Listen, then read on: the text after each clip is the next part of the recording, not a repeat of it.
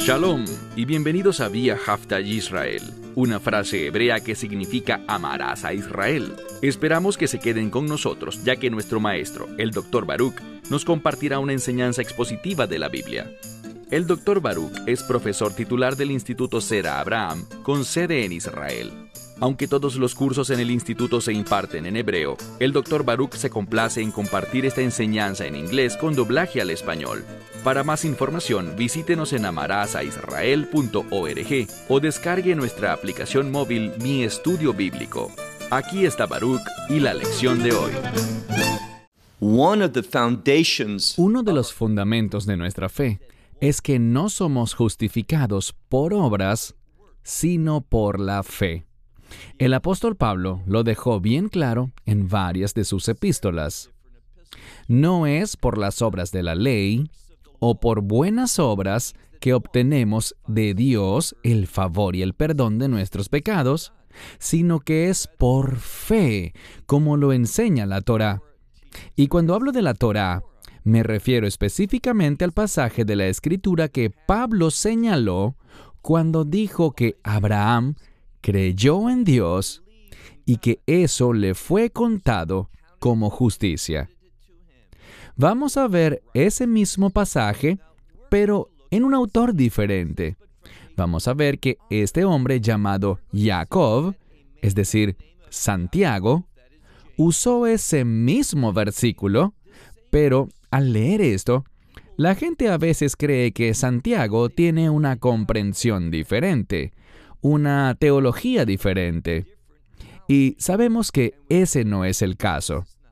Haremos un estudio de la tercera parte del capítulo 2 de esta epístola, que en muchas Biblias se denomina Santiago, pero literalmente su nombre era Jacob o Jacob o Jacobo. En la tercera parte del capítulo 2, él habla de la fe de una manera adecuada. Quiero que nos aseguremos de que estamos todos de acuerdo, es decir, que entiendan lo que les digo.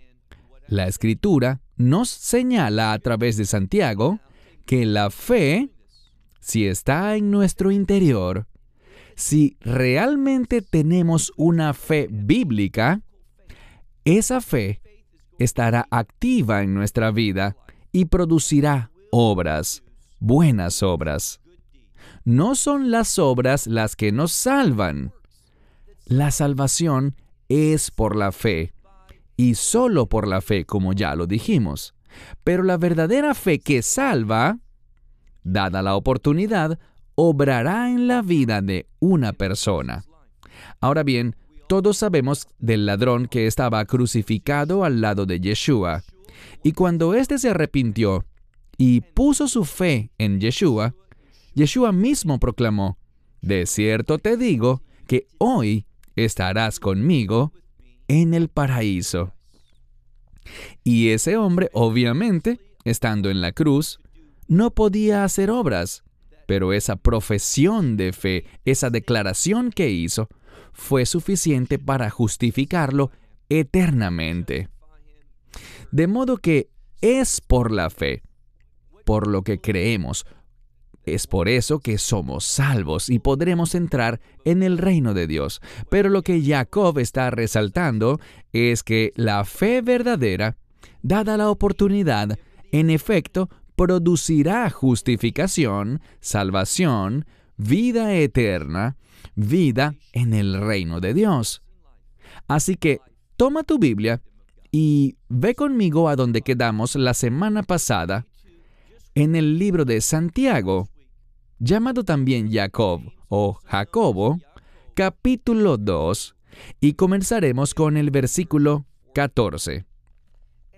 Y una de las palabras clave para poder comprender fundamentalmente lo que Santiago está recalcando es la que vemos al inicio del verso 14, donde dice, Hermanos míos, ¿de qué sirve esto nos da un marco referencial, una perspectiva adecuada para entender lo que quiere decir y recalcar Jacob y lo que quiere enseñarnos.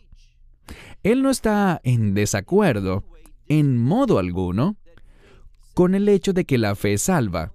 Él lo que quiere es mostrarle, revelarle a la gente que la fe bíblica, dada la oportunidad, es decir, si el tiempo lo permite, la fe producirá obras. Habrá evidencia de esa fe, de esa fe que salva. Y las obras no son instrumentos ni medios de salvación, sino que las obras confirman que esa fe es genuina. Así que es importante que eso se entienda. Es por fe que somos salvos, no por obras, para que nadie se jacte, sino que las obras brindan la evidencia de que uno tiene una fe verdadera y salvadora.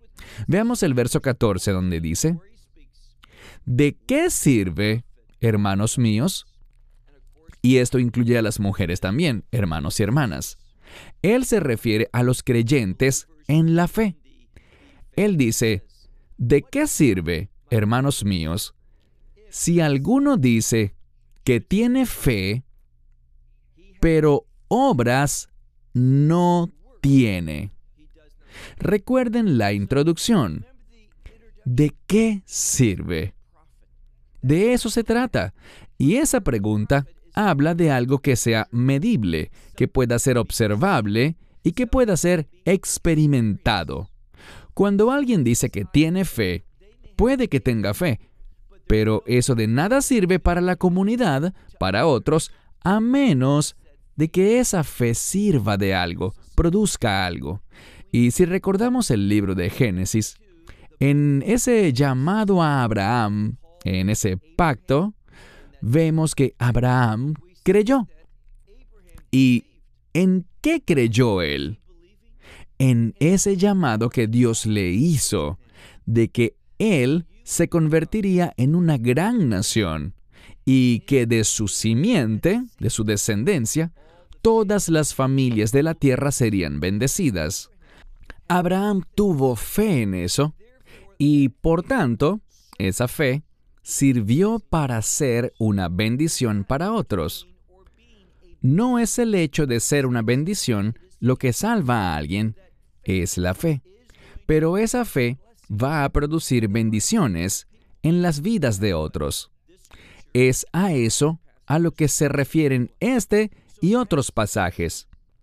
Él entonces preguntó, si alguno dice que tiene fe, pero obras no tiene, vemos que esa fe no es capaz de salvarlo. Si la fe que ese alguien proclama tener, dada la oportunidad de obrar, no lo hace, esa fe que proclamó no es una fe salvadora. Si esa supuesta fe es impotente en la vida de una persona si no produce un cambio. ¿Y qué cambio debería producir?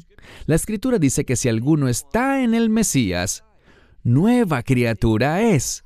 Las cosas viejas pertenecen a este mundo, son de este mundo de oscuridad y pecado, así que las cosas viejas son actividad del pecado y esas pasarán.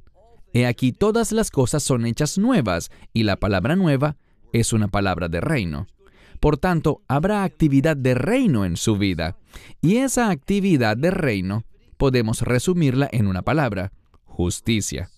Como dijo el Mesías, busquen primero el reino de Dios y su justicia.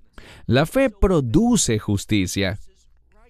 No es la producción de justicia lo que nos salva, pero confirma, aporta pruebas, es la utilidad de nuestra salvación para otros. Es decir, otros deberían beneficiarse de nuestra experiencia de salvación. Somos nuevas criaturas, hemos sido regenerados, nacidos de nuevo, pertenecemos al reino y ese hecho producirá cambios justos en nuestra vida. A eso se refiere él cuando dice que la fe sin obras no es capaz de salvar si esa fe no sirve, no es una fe salvadora. Pasemos al verso 15. Dice, pero si un hermano o hermana están desnudos, es decir, no tienen ropa, sobre esto, He comentado muchas veces que las vestiduras son un reflejo de las obras. Cuando dice que la novia del Mesías está vestida con vestiduras hermosas, justas, se habla de que esas vestiduras son las obras justas de los santos. Pero aquí no estamos hablando de desnudez de manera vergonzosa. Muchas veces la desnudez se usa para expresar vergüenza y culpa ante Dios. Pero no en este caso. Es vital que entendamos el contexto de este pasaje. Él habla de alguien tan pobre y tan desvalido que no tiene ropa que ponerse. Si hay un hermano o hermana que no tengan ni siquiera ropa, que estén desnudos, él dice, o que les falta la comida diaria. Imaginen esto, una persona está desnuda, es tan pobre que no tiene ropa que ponerse. Además, está hambrienta porque no tiene su ración de comida diaria. No tiene absolutamente nada. Noten el contexto. Dice aquí en el verso 16, pero si alguno de ustedes, es decir, de la comunidad de creyentes, les dice, vayan en paz, caliéntense y sáciense, pero no les da lo necesario para el cuerpo, vuelve a decir, ¿de qué sirve? Eso no sirve de nada. Solo porque uno diga palabras vacías, caliéntense y, y llénense. Es decir, sáciense. Esa proclamación, esas palabras están vacías, no cambian la realidad de esas personas que no tienen ni ropa ni comida. Esto es lo que él dice. No basta solo con hablar. Tienen que ser palabras que produzcan algo.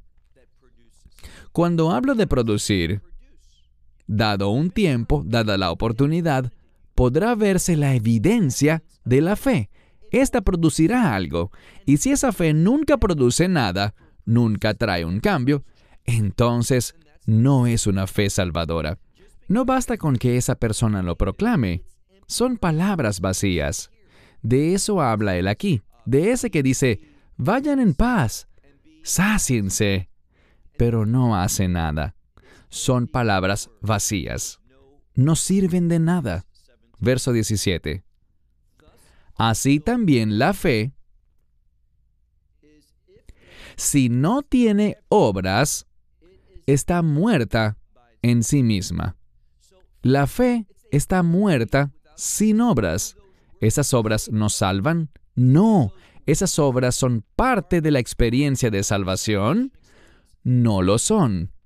Esas obras no son instrumento para justificar a una persona ante Dios, sino que esas obras justifican la fe de esa persona. ¿Captaron la diferencia? Esas obras justifican, es decir, ellas demuestran que la fe es aceptable. Esta es la distinción que tenemos que entender y recibir. Las obras justifican que la persona tiene una fe verdadera. Pero esas obras no son las que justifican a la persona delante de Dios. Eso lo hace la fe. Es la obra del Mesías y no las nuestras lo que nos justifica. Pero nuestras obras manifiestan, dan evidencia, credibilidad al hecho de que tenemos una fe salvadora y genuina. Sigamos leyendo el verso 17. Dice, Así también la fe, si no tiene obras, está muerta en sí misma. Verso 18. Pero alguno dirá, Tú tienes fe, yo además tengo obras. Muéstrame tu fe aparte de tus obras. ¿Puedes hacer eso? No tendrás nada que mostrar. De nuevo, él se refiere a evidencias que demuestren que la fe es genuina. Dice, y yo te mostraré por mis obras, ¿qué cosa? Por mis obras te mostraré mi fe. Este verso deja muy en claro lo que él dice, que las obras demuestran la fe verdadera. No es la suma de la fe más las obras lo que justifica o lo que salva, es únicamente la fe. Pero para probar, demostrar o dar evidencia de que uno tiene fe, esas obras servirán de confirmación, serán la evidencia, la prueba de que uno tiene fe salvadora. Eso es lo que él intenta transmitirle al lector en este pasaje. Ahora el verso 19. Tú dices que Dios es uno. Recuerden a quién le está hablando. Él está hablando a las doce tribus dispersas en la diáspora, lo que en hebreo llamamos galut, estar fuera de Israel. Él les habla a ellos que probablemente son un remanente creyente de ellos. Él desea compartir la verdad y fortalecer a los que son creyentes. Ese es el propósito de Jacob o de Jacobo en esta epístola. Revelar y certificar lo que es la verdadera fe en el Mesías Yeshua. Por tanto, él hace algo que ciertamente la comunidad judía puede entender. Veamos lo que él dice en el verso 19. Tú dices que Dios es uno. ¿A qué se refiere? A esa famosa declaración, Shema Israel, Adonai Elohenu, Adonai Echad. Escucha a Israel, el Señor tu Dios, el Señor es uno. Alguien dice, yo creo en eso. Tienen fe, aunque no es salvadora. Noten que Él dice, bien, haces bien si crees que Dios es uno. Haces bien. Bien hecho. Pero, vean lo que dice luego. También los demonios creen, es decir, los demonios creen, ellos saben que Dios es uno. Y el mero hecho de creer que Dios existe, que solo hay un Dios verdadero, no es suficiente para salvar. Después dice, los demonios creen y se estremecen, ellos tiemblan, ellos sienten temor ante eso. Su respuesta a esa realidad de que Dios es uno y que es un Dios santo y justo es la rebeldía. Pero vean que el hecho de que ellos creen en Dios produce algo. Ante el hecho de que Dios es, ellos se estremecen, tiemblan y se produce una manifestación. ¿De qué? De rebeldía. Eso es lo que hacen los demonios, rebelarse constantemente. La fe de ellos, por así decirlo, lo que ellos creen, no los salva. No es una fe salvadora, es una fe que manifiesta rebeldía. Y mucha gente dice que es creyente, pero cuando mira su vida, esta manifiesta pecado, no la verdad de Dios. Caminan en rebeldía y por eso es que muchas veces dicen, Baruch, los estás juzgando. Hay quien dice, yo creo en Jesucristo, qué bien. Y luego dicen, pero hay muchos caminos que llevan al reino de Dios y no creo en esta parte de la Biblia, o ni tampoco en esta otra, ni creo que es necesario cambiar el modo en que alguien quiera vivir su vida. Cuando yo oigo eso, yo digo que esa persona no es un verdadero creyente por las palabras que dice, por sus actos y por las cosas que apoya. Las personas así son falsos maestros, no son verdaderos discípulos del Mesías. Y eso no es juzgar, es simplemente mostrar, en base a sus propias afirmaciones, en lo que ellos dicen sobre su fe, deja ver que no es una fe genuina, una fe establecida y con fundamento bíblico. Por tanto, no son salvos. Y del mismo modo, él señala que los demonios también creen en varias cosas, pero no tienen obras justas. Y para un verdadero creyente, su fe es poderosa. va a traer al Espíritu de Dios a su propia vida y, por tanto, ¿qué hará el Espíritu de Dios? Lo que siempre hace, producir orden, orden divino. Y ese orden pondrá en práctica lo que es correcto ante los ojos de Dios. Por tanto, producirá justicia. Los demonios no hacen eso, y por este motivo, Él dice que solo con creer que Dios es uno, no es suficiente. Verso 20. Pero, ¿quieres saber, hombre vano? Él usa la expresión hombre vano o insensato, y si haces un buen estudio de las palabras, la palabra traducida como vano o insensato realmente significa vacío. Este hombre está vacío de la verdad de la revelación de Dios.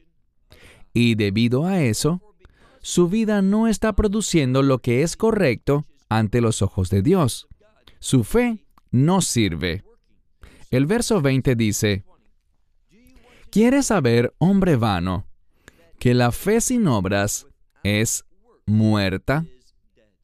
Y ahora, Él dará un ejemplo. Y ese ejemplo es para aclarar y certificar lo que acaba de decir que el propósito de las obras es demostrar una fe genuina, pues la fe genuina producirá obras, obras justas, obras buenas.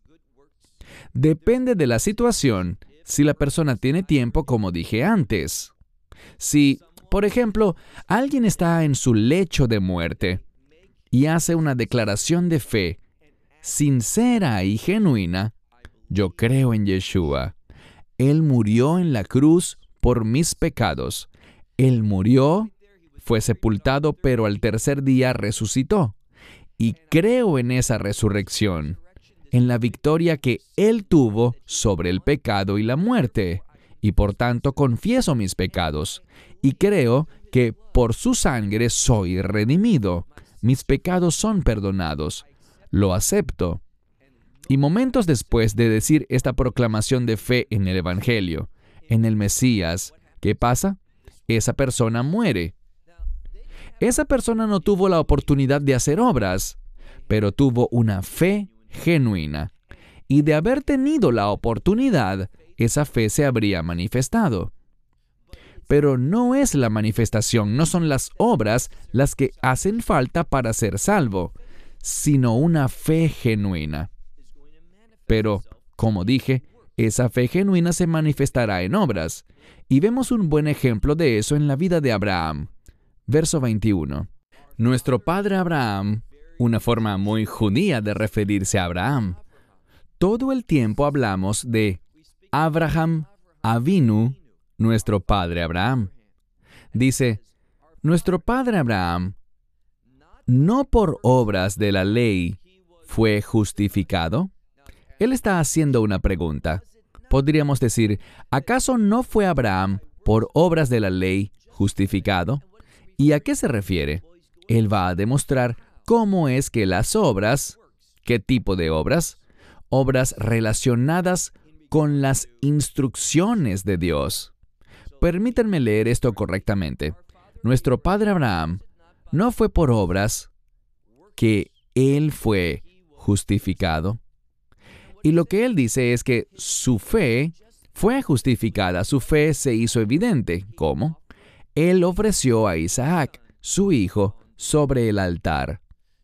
Lo que vemos es cómo fue que la fe de Abraham, como dice en este famoso pasaje, y ya lo vamos a ver, Abraham creyó en Dios y le fue contado por justicia. Esa fe, como era genuina, produjo un resultado. ¿Cuál fue el resultado? Que él ofreció a su hijo, a su hijo único, Isaac. Si bien Ismael estaba vivo, Dios no reconoció a Ismael, solo reconoció a Isaac respecto a sus propósitos y a su plan. Por tanto, fue un gran acto de fe el que Abraham obedeciera, y la fe conduce a la obediencia. Abraham obedeció y como dice aquí, ofreció a Isaac, su hijo, sobre el altar. Verso 22.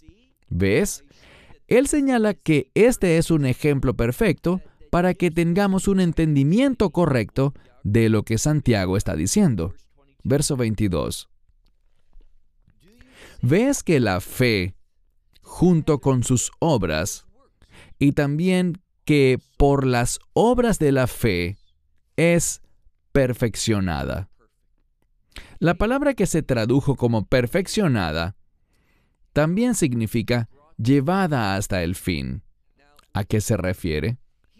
Él está viendo esto no solo desde el punto de vista de la salvación, sino que lo ve desde una perspectiva más amplia, que la fe va a actuar y va a hacer que algo llegue a su conclusión. La fe cambiará mi vida y esa vida cambiada quedará sujeta a la voluntad de Dios a fin de producir esa voluntad. Es decir, me someteré a su voluntad y al hacer eso, habrá evidencias, habrá obras, habrá una actividad. Esa es la finalidad de la fe. La fe produce obras. Ese es el resultado final de la fe. ¿Y esas obras nos salvan? No, Él no está diciendo eso. Todo esto se trata de certificar una fe salvadora. Él no está diciendo que las obras son necesarias para la salvación. Pero una vez salvos por la fe, vendrán las obras, ellas serán la evidencia, la justificación, es decir, se manifestarán como correctas.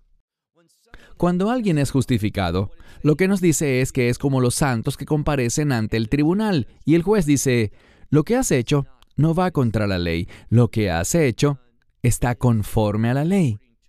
Y de ese mismo modo en que el juez justifica su proclamación, justifica a esa persona, justifica esa acción. Y lo que dice aquí es que esas obras justifican nuestra fe, que la fe de una persona es real, correcta, adecuada. Sigamos leyendo el verso 22. ¿Ves que la fe actúa junto con las obras? Es decir, la fe actúa en conjunto con las obras. Y por las obras, la fe es completa, perfeccionada, llega a su fin. Verso 23. La escritura, además, se ha cumplido. Esa que dice, y este es el versículo del que he hablado muchas veces, pero Abraham creyó en Dios y le fue contado por justicia. Miren lo que él dice. Este versículo no menciona nada sobre las obras. ¿No es así? Abraham creyó en Dios y eso le fue contado o acreditado como justicia. Así que la fe conduce a la justicia y esas obras de justicia confirman que nuestra fe es una fe que le agrada a Dios una fe genuina. También dice, y amigo de Dios, él fue llamado. ¿Dónde aparece eso? Muchos eruditos piensan que es un pasaje en Isaías. Ya les digo el versículo. Isaías capítulo 41, verso 8. Allí se habla de que Abraham es amigo de Dios. Pero lo interesante es que si lees con atención, no solo dice Abraham, dice la descendencia de Abraham. Y si la descendencia o simiente de Abraham y Dios son amigos, Abraham lo es también. Pero la evidencia de este pasaje apunta a la comunidad de creyentes, que por fe pasamos a ser amigos. Y la palabra amigos en el idioma original de Isaías 41, en hebreo, significa alguien que es amado por Dios. Vemos entonces que la fe, la fe genuina, nos convierte en recipientes del amor de Dios. Esta es una gran afirmación. Mucha gente hace la pregunta, ¿Dios me ama? Y la respuesta es sí, Dios nos ama a todos. Por tanto, ellos concluyen erróneamente, si Dios me ama, Él me va a salvar, me va a perdonar, me mostrará su gracia y yo estaré en su reino. No, esa es una conclusión incorrecta. La pregunta que debes responder es la siguiente. ¿Serás tú un recipiente del amor de Dios? ¿Serás su amigo? Y la única forma de ser su amigo es como dice aquí. Hay que tener una fe genuina, específicamente en la obra del pacto de Dios, que alcanzó su punto más alto respecto a la salvación en la cruz. Sigamos leyendo el verso 23, donde dice, Las escrituras además se han cumplido. Esa que dice, Abraham creyó en Dios y le fue contado por justicia. Y amigo de Dios, él fue llamado. Verso 24. Pueden ver entonces, y esto está llegando a la conclusión, no solo de este capítulo y de nuestra lección, sino de lo que Santiago quiere transmitir en esta sección de su epístola. Dice aquí, pueden ver entonces que por las obras un hombre es justificado. ¿De qué está hablando? Un hombre es justificado por obras en el sentido de que son las obras las que le permiten entrar en el reino de Dios?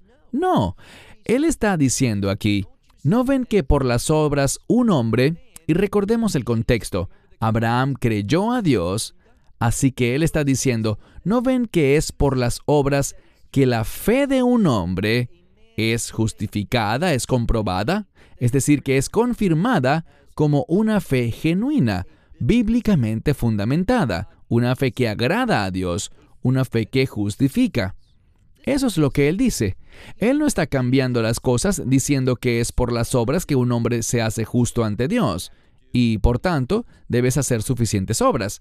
Este es el problema. Si ese fuera el caso, tendríamos que preguntarnos cuántas obras son suficientes. ¿Cuál es la cantidad? No conozco ningún versículo que lo diga. Hay otros que lo malinterpretan y dicen que es cuestión de sopesar, que si tengo más obras buenas que malas, tengo puntos a favor y podré ir al cielo.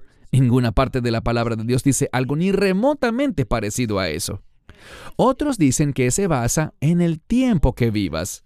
Así que entre más años vivas, más buenas obras deberías tener.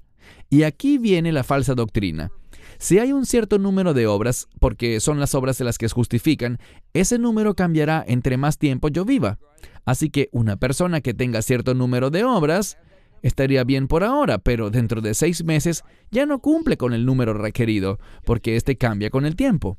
Por tanto, un día será salvo, pero al otro día no lo sería. Luego sería salvo otra vez y luego no. No hay seguridad. No hay nada en las escrituras que hable de este concepto tan ridículo. Aquí únicamente se nos dice que nuestras obras justifican nuestra fe. Nuestras obras confirman que somos creyentes. Sigamos con el verso 24. Pueden ver, entonces, que por las obras un hombre es justificado, y no solo por la fe, como si alguien simplemente diría, sí, yo creo, yo tengo fe, yo creo en Yeshua. Y justo anoche yo estaba viendo un programa religioso en la televisión, aquí en Israel.